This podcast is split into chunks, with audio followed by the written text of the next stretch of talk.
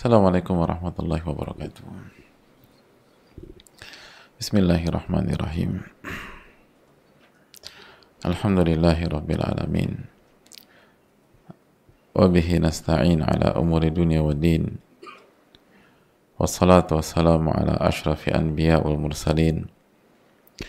وعلى آله وصحبه ومن سار على نهجه بإحسان إلى يوم الدين وبعد. Alhamdulillah kita panjatkan puji dan syukur kita kepada Allah Subhanahu wa taala atas segala nikmat dan karunia yang Allah berikan dan Allah limpahkan kepada kita. Sebagaimana salawat dan salam semoga senantiasa tercurahkan kepada junjungan kita Nabi kita Muhammadin alaihi salatu wassalam beserta para keluarga, para sahabat dan orang-orang yang istiqomah berjalan di bawah naungan sunnah beliau sampai hari kiamat kelak. Allahumma inna nas'aluka ilman nafi'an wa na'udzubika min ilmin la yanfa.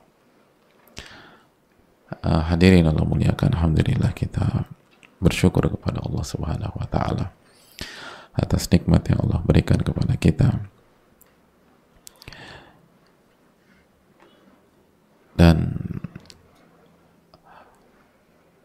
uh, kenikmatan itu sangat banyak, nggak bisa dihitung, nggak bisa dikalkulasikan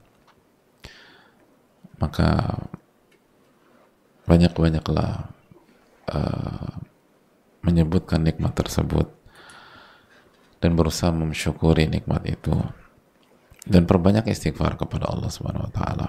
Karena sehebat apa pun kita kita nggak akan nggak akan mampu bisa mensyukuri nikmat-nikmat itu secara sempurna. Bagaimana mensyukuri? Menghitung saja nggak bisa. Wa in ta'udu ni'matallahi la tuhsuha dan jika kalian menghitung nikmat Allah, kalian nggak akan mampu bisa menghitungnya.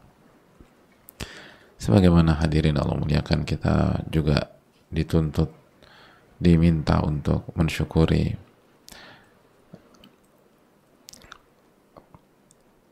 uh, pihak atau manusia yang berbuat baik kepada kita. Karena Nabi SAW menyatakan, La yashkurullah man nas tidak bersyukur kepada Allah orang yang tidak bersyukur kepada manusia. Dan uh, inilah pentingnya kita mendoakan para ulama kita mendoakan guru-guru kita dan membalas apa yang bisa kita lakukan. Karena Nabi kita SAW bersama sana ilaikum ma'rufan fakafi'uh. Barang siapa yang berbuat baik kepada anda maka balaslah. Maka balaslah Dan kalau Anda belum bisa balas, maka doakan. Maka doakan. Jadi, ini yang harus menjadi mentalitas kita dan pola hidup kita. Makanya para ulama mengatakan, kalau Anda berbuat baik kepada orang mulia, maka dia akan berusaha membalas kebaikan tersebut. Tapi kalau Anda berbuat baik kepada orang yang buruk, maka dia akan menunjak dia akan lupa. Maka mari kita evaluasi diri kita apakah kita termasuk orang mulia atau kita termasuk sebaliknya. Na'udzubillah thumma na'udzubillah. Sebagaimana salawat dan salam semoga senantiasa tercurahkan kepada Rasulullah alaihi salatu wassalam beserta para keluarga, para sahabat dan orang-orang yang istiqomah berjalan di bawah naungan sunnah beliau sampai hari kiamat kelak. Hadirin Allah muliakan, kembali bersama Al-Imam Yahya bin Sharaf bin Muri Abu Zakaria yang biasa dikenal dengan nama Al-Imam An-Nawawi rahimahullah. Ulama yang sangat luar biasa.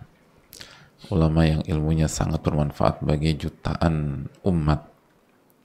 Bahkan mungkin miliaran kalau kita hitung dari zaman beliau rahimahullah ta'ala dan di antara buku atau karya beliau yang sangat fenomenal adalah Riyadus Salihin buku yang dikaji di berbagai macam tempat di berbagai penjuru dunia di masjid-masjid, di musola-musola, di surau-surau, di di sekolah-sekolah, bahkan di rumah-rumah. itu menunjukkan bagaimana uh, luar biasanya buku ini. Dan kata Imam Subaki rahimahullah itu Allah yang jaga hadirin. Allah yang jaga. Allah yang pelihara.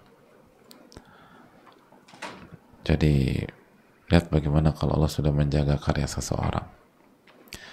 Dan semoga ini menunjukkan keikhlasan beliau dan memberikan pahala besar bagi beliau orang tua beliau, keluarga beliau, guru-guru beliau, dan semoga Allah merahmati seluruh para ulama kita dan umat secara umum. Amin ya rabbal alamin. Hadirin Allah muliakan. Kembali bersama bab birrul walidain dan kembali uh, bersama ayat ke-24 dalam surat Al-Isra. Wa lahuma janaha dhulli minar rahmah Waqur rabbi rahamhuma kama rabbaini sagira. Dan rendahkan kepakan sayapmu di hadapan orang tuamu. Artinya merendahlah, tawaduklah. Karena engkau menyayangi mereka dan engkau mencari wajah Allah Subhanahu wa taala. Dan berdoalah Rabbirhamhuma kama rabbayani sagira. Ya Allah rahmati atau sayangilah mereka sebagaimana mereka mendidik aku di saat aku kecil. Hadirin Allah muliakan kalau kita melihat ayat ini Wakur rabbirhamhuma kama rabbaini sagira Ya Allah rahmatilah mereka sayangilah mereka kama ada huruf kaf di sana yang kalau kita terjemahkan sebagaimana mereka mendidik aku di saat aku kecil. Timbul pertanyaan hadirin dari banyak pihak dan di antaranya masuk ke uh, ke ke kotak pertanyaan kita lalu bagaimana kalau uh, orang tua saya nggak pernah didik saya waktu kecil ada pertanyaan bagaimana dengan orang tua saya yang memanjakan saya ketika kecil. Lalu bagaimana dengan orang tua yang meninggal? Jadi nggak sempat didik. Orang tuanya pendidik tapi wafat orang tuanya. Rahimahullah. Jadi nggak didik beliau. Terus gimana dengan doa ini? Karena kan kama robbayani sogiro. Diterjemahkan apa? Kama robbayani sogiro. Sebagaimana mereka berdua atau seperti mereka mendidik aku ketika kecil. Ya nggak sih? Terus gimana kalau orang tuanya meninggal? Terus orang tuanya nggak didik didik anak ini? Kira-kira anak ini bisa baca nggak? Eh bisa baca, bisa berdoa untuk orang tuanya nggak? Kalau uh, Rob uh, misalnya ayatnya ukur Robbirhamhuma titik udah bebas tapi ukur birhamhuma kama rabbayani sogiro sebagaimana seperti di saat mereka mendidik aku ketika aku kecil. Atau ada orang tua yang sakit. Ibunya sakit atau ayahnya sakit ketika dia kecil sehingga orang tuanya hanya bisa berbaring di tempat tidur nggak bisa didik dia dia dididik oleh kakeknya atau neneknya atau omnya atau tantenya dan seterusnya. Terus dapat nggak doa ini? Gimana hadirin? Zak gimana Zak? Fatwa bapak. Terus apa dalilnya? Ini kamar robba ini sogiro. Atau diberhentiin aja ayatnya sampai di situ. Robbirhamhuma Allahu Akbar kalau kita jadi imam. Kenapa? Uh, orang tua aku meninggal Pak Ustadz. Jadi apa seperti itu? Uh, gimana hadirin? Coba lihat ayat sekali lagi lihat ayatnya. Wa rabbi rahamhuma kama rabbayani saghira. Ya Allah rahmatilah orang tuaku sebagaimana mereka mendidikku saat aku kecil. Hmm? Zafran gimana Zafran? Gimana cara ngejawab ini? Hah? Ini ayatnya jelas loh, firman firman Allahnya antum loh. Sebagaimana mendidik aku ketika kecil. Hmm? Hah?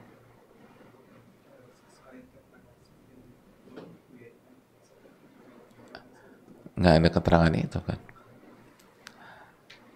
Nggak, konteksnya bukan ke sana, konteksnya itu ketika doa. Sufyan bin Uyainah ketika ber, ber, mengatakan uh, tentang doa tasyahud itu pertanyaannya adalah berapa apa namanya uh, atau di mana atau berapa banyak kita harus mendoakan orang tua kita maka sebenarnya mengatakan apabila seseorang mendoakan pada tasyahud maka dia sudah mengamalkan ayat ini itu maksudnya. Oh kamu hmm, gimana? Yura gimana? Karim. Hadirin Allah muliakan. Di sinilah pentingnya belajar bahasa Arab. Dan terjemahan itu bermanfaat dan kita bersyukur kepada para penerjemah-penerjemah kita. Jazakumullah khairan.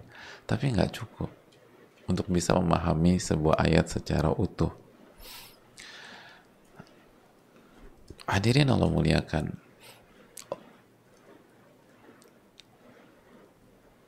seperti ayat ini untuk bisa mendapatkan kesimpulan yang utuh maka kita harus kembali ke redaksi bahasa Arabnya.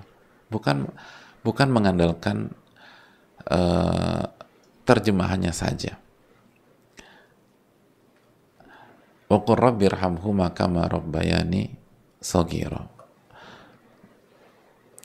dan doakan mereka Rabbirhamhuma kama rabbayani sogiro Coba kita lihat ayatnya lagi.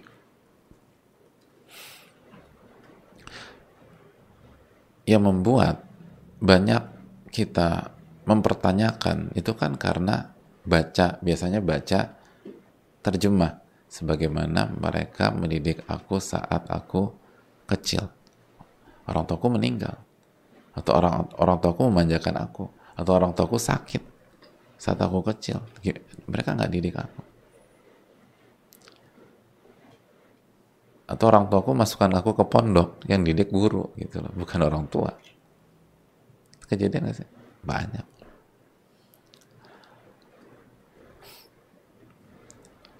Atau misalnya orang yang uh, baca bahasa Arabnya tetapi secara secara simpel aja. Tidak membaca keterangan uh, ulama dalam dalam tafsir dalam ilmu tafsir atau keterangan uh, ahli bahasa bagaimana memahami huruf kaf dalam dalam bahasa Arab. Hadirin Allah muliakan, perlu kita ketahui bahwa huruf kaf, kama, lihat bahasa Arabnya kama, itu memiliki lebih dari satu makna. Lebih dari satu makna. Makanya kalau kita membaca keterangan sebagian kitab tafsir, maka kita akan mendapatkan lebih dari satu keterangan tentang makna kama ini sogiro. Kama ini sogiro.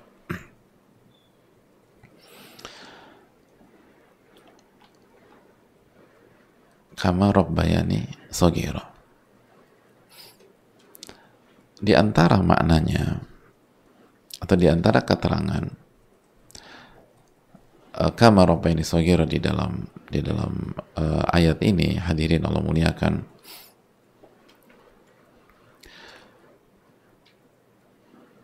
Adalah kaf di sini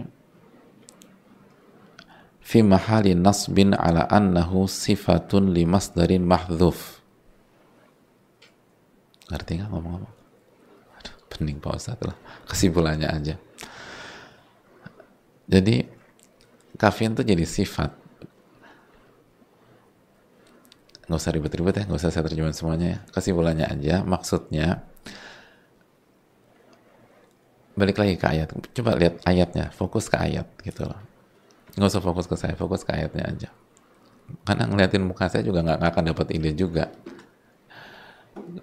Wakur rabbirhamhuma kama rabbaini sogiro maknanya adalah wakur rabbirhamhuma rahmatan gitu loh mithla rahmatihima li itu maksudnya. Wa qur rabbirhamhuma artinya wa qur rabbirhamhuma rahmatan mithla rahmatihima rahmatihima itu rahmati walidain li. Jadi artinya simpel aja ya Allah rahmatilah mereka berdua sebagaimana eh ya Allah sayangilah mereka berdua seperti mereka sayang sama saya gitu. sebagaimana mereka sayang kepada saya.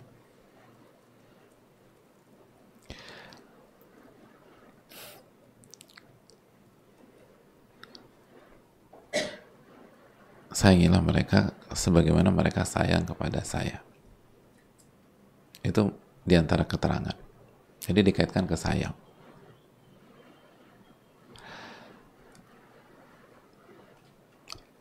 Di antara maknanya juga, atau di antara keterangan para ulama, di antara uh, keterangan para ulama, uh, dan keterangan itu bisa dicek dalam uh, Fathul Qadir atau misalnya uh, keterangan para ulama-ulama yang yang lain.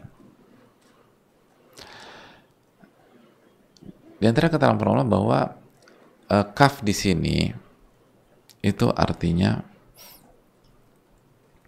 uh, iktiran gitu loh jadi balil kaf liktiranihima fil wujud faltaqa'u hadhihi kama waqa'at tilk gitu loh.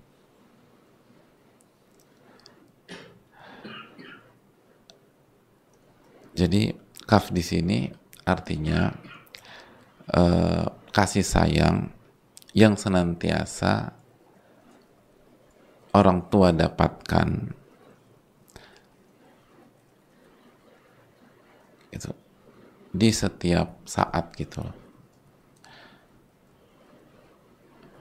Sebagaimana kasih sayang itu terda uh, apa sebagaimana kasih sayang itu aku dapatkan ketika aku kecil gitu. Jadi Allah berikanlah kasih sayang kepada kedua orang tuaku dan kasih sayang itu senantiasa menyertai orang tuaku. Itu maksudnya. Diktiron. Itu keterangan kedua. Di antara keterangan yang lain keterangan ketiga bahwa kaf di sini ditaklil. Ditaklil taklil itu alasan. A, sehingga dari makna yang ketiga ini ya Allah rahmatilah orang tuaku atau sayangilah orang tuaku karena mereka telah mendidikku pada saat aku kecil. Karena mereka telah mendidikku di saat aku kecil.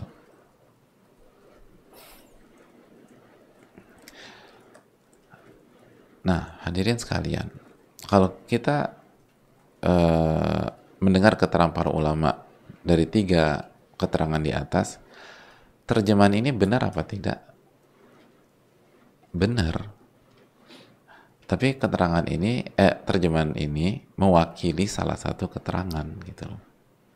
Karena memang fungsinya terjemahan itu singkat padat gitu loh. Karena terjemahan bukan tafsir. Nah sehingga Allah telah misawab dari tiga keterangan di atas gitu. Keterangan pertama apa tadi? Artinya ya Allah sayangilah mereka sebagaimana mereka sayang sama aku gitu loh. Lalu ya Allah sayangilah mereka dan kasih sayang itu senantiasa menyertai mereka.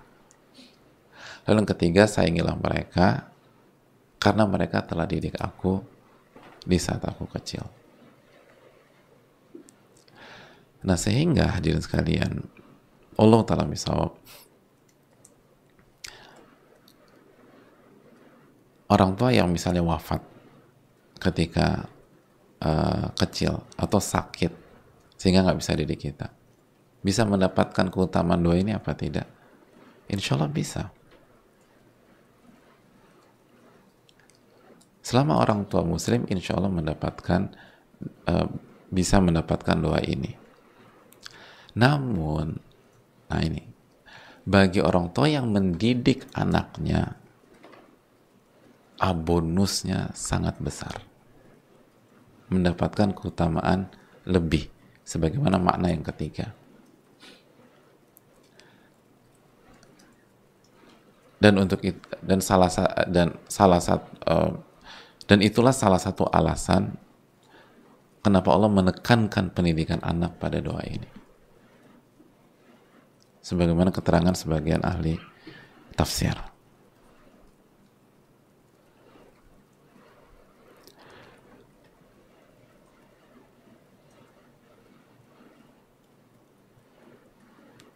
Jadi hadirin Allah muliakan.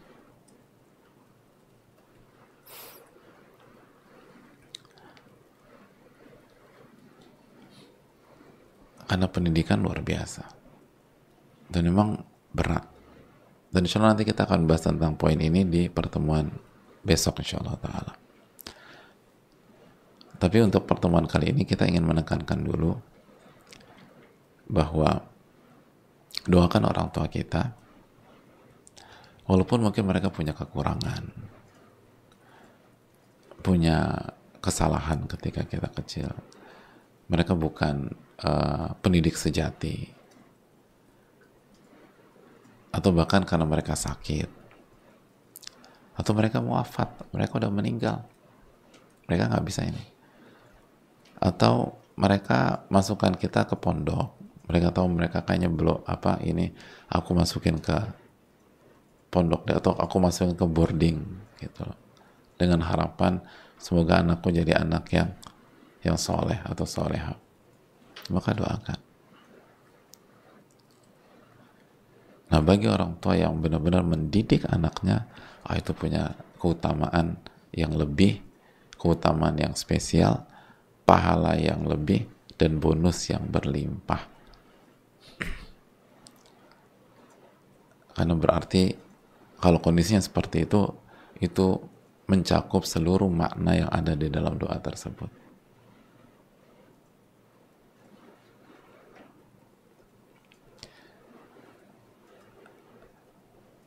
itu poin. Jadi hadirin Allah muliakan doakan orang tua kita. Doakan orang tua kita. Dan jangan sampai kita punya dendam sama mereka. Khususnya orang tua yang mungkin mencampakkan kita atau nggak jelas ke mana. Atau nggak bertanggung jawab. Atau mungkin ayahnya membiarkan ibunya berjuang sendiri baik ayahnya pergi atau lain sebagainya. Hanya nggak bertanggung jawab. Ya semua orang punya kesalahan tapi mereka orang tua kita dan mereka muslim. Dan betapa banyak orang tua kayak gitu di di masa tuanya mereka menyadari kesalahan. Mereka beristighfar kepada Allah mereka bertobat kepada Allah dan mereka menyesal. Tapi memang sudah terlanjur menimbulkan luka di dalam hati anak. Itu yang sering terjadi. Sudah terlanjur menimbulkan luka di hati anak. Baik luka karena nggak diperhatikan, atau luka karena dia melihat ibunya diperlakukan seperti itu. Hadirin yang salah tetap salah dosa tetap dosa tapi sakit hati itu bukan solusi dari masalah kita dendam itu hanya akan membuat hati kita nggak tenang. Luka itu hanya membuat kita merasakan keperihan dalam hidup. Karena ini tentang kita. Kalau kita nggak segera obati luka itu, kita yang kesakitan. Namanya juga luka. Kita yang kesakitan. Dan camkanlah orang yang melakukan dosa atau kesalahan atau enggak enggak menjalankan tugasnya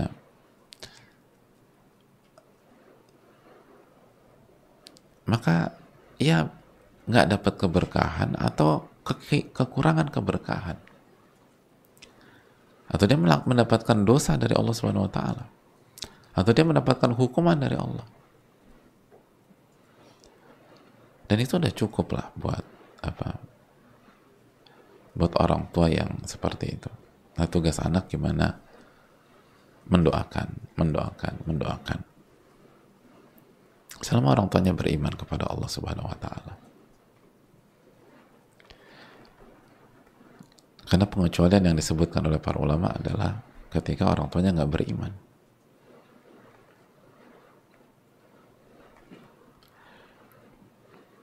Itu pun anak masih bisa mendoakan hidayah kepada orang tuanya yang belum beriman pada saat orang tuanya hidup. Agar orang tuanya dapat hidayah.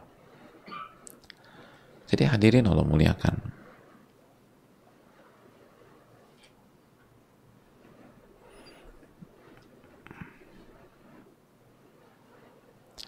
itu hal yang perlu kita camkan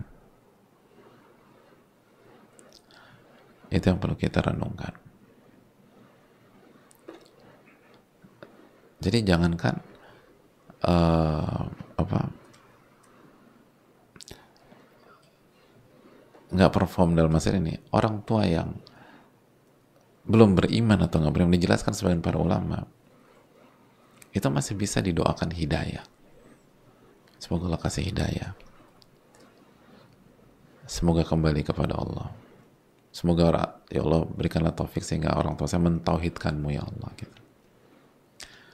Itu yang yang melakukan dosa terparah. Kesyirikan atau kekufuran. Nggak beriman sama Allah.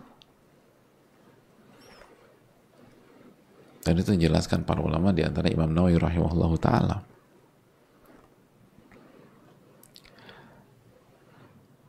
dan juga dijelaskan dalam tafsir Al-Qurtubi salah satu keterangan ulama masalah ini.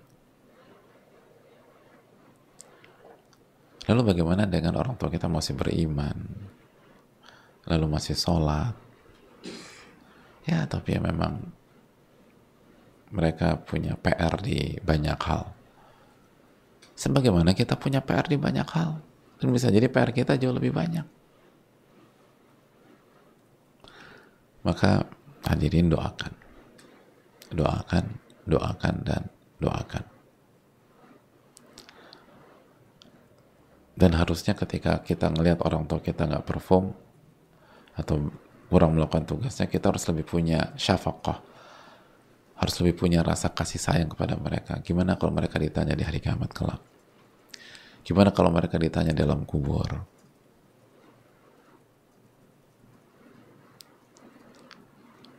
Jadi rasa iba itu harusnya lebih kuat. Lalu rasa sayang, rasa iba itu diungkapkan dengan doa. Diungkapkan dengan dengan doa. Sehingga maksimal gitu loh. Allahu taala alam bisawab. Saya rasa cukup sampai di sini. Semoga Allah kasih taufik kepada kita. Dan semoga Allah Subhanahu wa taala memberikan hidayahnya kepada kita semua. Dan uh, semoga Allah Subhanahu wa taala memberikan kita ilmu yang bermanfaat. Dan semoga Allah mengampuni kita dan orang tua kita dan merahmati mereka. Rabban, uh, Rabbana lana wa liwalidina وارحمهم كما ربونا صغارا. سبحانك اللهم لا إله إلا أنت أستغفرك وأتوب إليك. السلام عليكم ورحمة الله وبركاته.